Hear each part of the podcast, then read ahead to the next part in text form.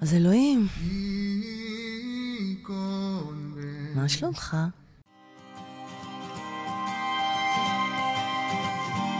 מונולוגים לאלוהים.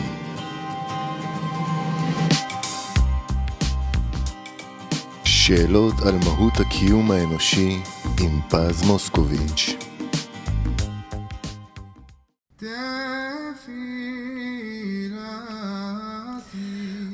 אומרים שבחנוכה מייחלים לניסים. אומרים שבחנוכה אתה, אלוהים, עושה לנו ניסים. אוקיי? אז תגיד לי בבקשה, אם אתה צריך לייצר לנו ניסים, האם זה אומר שהמצב שלנו לא כזה טוב? הרי אם היינו סוגים בשושנים, לא היינו מייחלים לניסים. לא היינו מבקשים ומתפללים שיקרו לנו דברים טובים. אז למה הפרדוקס הזה בעצם? למה אנחנו צריכים לחוות דברים קשים כמו חורבן בית המקדש, טומאת בית המקדש, כדי לקבל אחר כך נס אחד של פח שמן אחד קטן שהדליק את החנוכיה לשבעה ימים, וכל זה נגד כל הסיכויים. הרי חורבן בית המקדש והטומאה שלו משול לחורבן הפנימיות שבנו.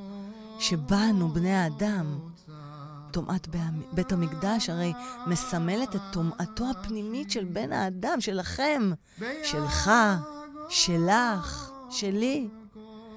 והנס הוא שאתה, אלוהים, תציל אותנו למעשה. ממי? ממי אתה אמור להציל אותנו, אלוהים? מעצמנו? זה הנס? האם לזה התכוונת, אלוהים יקר? והרי אני מנסה רגע לחשוב פה בקול רם, יחד עם הצופים והמאזינים שלי. תחשבו איתי רגע ביחד, מה זה אומר? ולמה זה צריך לקרות לנו שוב ושוב, כל פעם מחדש? מדוע אנחנו, בני האדם, צריכים לעבור חורבן, איזשהו קושי, משבר או תאונה, מחלה, טראומה, כדי להתעורר ולבקש את הנס הזה שיקרה לנו. למה אנחנו לא פשוט עושים את זה בלי שיקרה לנו איזשהו חורבן וקושי? למה לחכות שיחרב משהו אצלנו כדי להתעורר ולייצר או לבקש איזשהו נס שיצילנו מידם, אלוהים?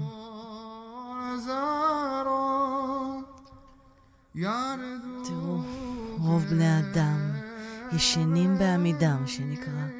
רובכם, חוץ מאלו שלא, אז אתם אל תתייחסו למה שאני הולכת לומר עכשיו, אוקיי? רובכם, אהובים שלי, חיים את החיים שלכם במרוץ בלתי פוסק. אחרי מה? אחרי מה, תגידו לי? יש בכם כאלו שרצו אחרי קריירה מפוארת, כבוד, אגו, כסף, הישגיות.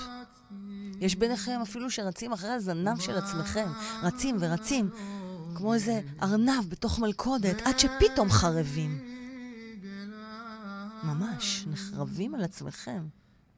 נטרקים על המיטה ומתים. מטאפורית, כן?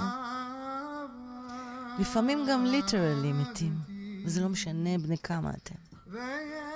גם אם אתם בני עשרים, שלושים, או שישים, שבעים, שמונים. זה יכול לקרות בכל גיל, כל עוד אתם בני אנוש, אה?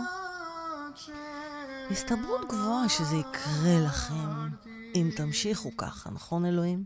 הרי ככה יצרת אותנו, יצורים מוזרים וחידתיים.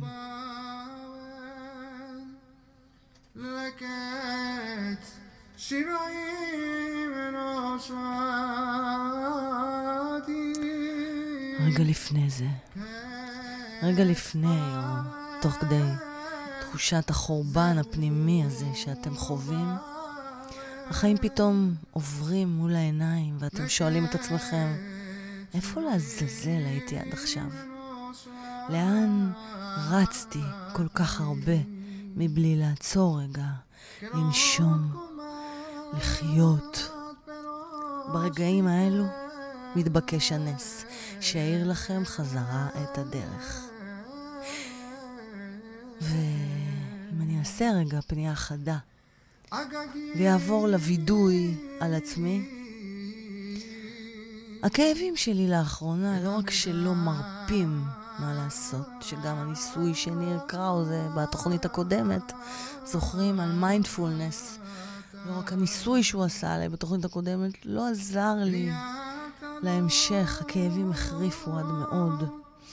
ישנם רגעים בדיאליזה שאני חווה כאב כל כך גדול, עד שבאותו רגע ממש אני כועסת עליך, אלוהים. אתה יודע למה? כי אני מרגישה ש...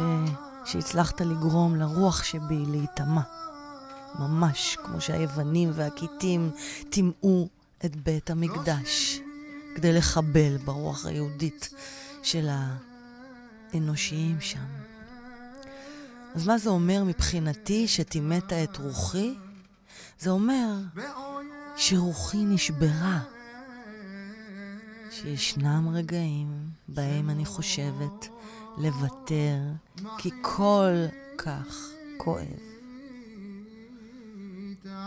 בנקודות הללו אני יוצאת מעצמי.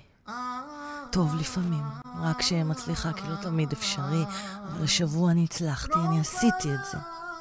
אני יצאתי מעצמי, ובמבט על התבוננתי על הסיטואציה, על עצמי, מחוברת לליזה. אז אני מזמינה אתכם לעשות את זה גם. תתבוננו גם אתם בקושי שלכם. תצאו רגע מעצמכם. תרחפו שם למעלה ותראו אתכם שם. ואז, אז אני זיהיתי שזה רגע של חורבן. ומכל רגע של חורבן, אני אבחר לייצר לעצמי ניסים חדשים, אני אצמח מתוכם. אני קרצייה, אני אמרתי לכם, אני לא מוותרת על החיים האלה כל כך מהר. ו... ו... ואז, גם בחורבן הקשה ביותר, נזכרתי שהוא זמני, כי הכל זמני, זוכרים? זוכרים בתוכנית עם עדן, עדן הראל, מנשה, עשינו, דיברנו על זה שהכל זמני, ולכן כדאי מאוד לשמוח ולא לבזבז את החיים. אז uh, הנס, ומה שאני עשיתי לעצמי, זה שקמתי בבוקר ובחרתי לשמוח. איך לשמוח? לשמוח כי קודם כל נגמר הלילה, הסיוט הזה שהיה לי. זאת כבר סיבה לשמוח.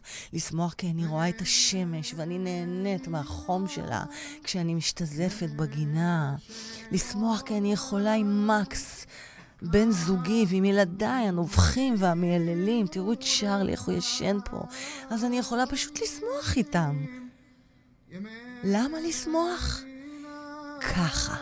כי ככה. כשלמדתי פילוסופיה באוניברסיטת תל אביב, ותודה לגיל קופאץ' שאמר שאני פילוסופית, אף פעם לא אמרו לי את זה, איזה כיף אני לוקחת את זה. אז uh, הלכה בינינו שם בפקולטה לפילוסופיה באוניברסיטת תל אביב, הלכה בינינו אגדה, סיפור כזה, אגדה נחמדה על סטודנט. שעבר בפקולטה שלנו בבניין גילמן. הוא עבר מבחן גדול, בו הייתה שאלה אחת בלבד, והיא למה? כן, זה מה שהיה כתוב במבחן, למה? עכשיו, תדמיינו לעצמכם את כל הסטודנטים לפילוסופיה, כל הקשקשני, מה שנקרא, אתם יודעים, קשקשנים בשכל.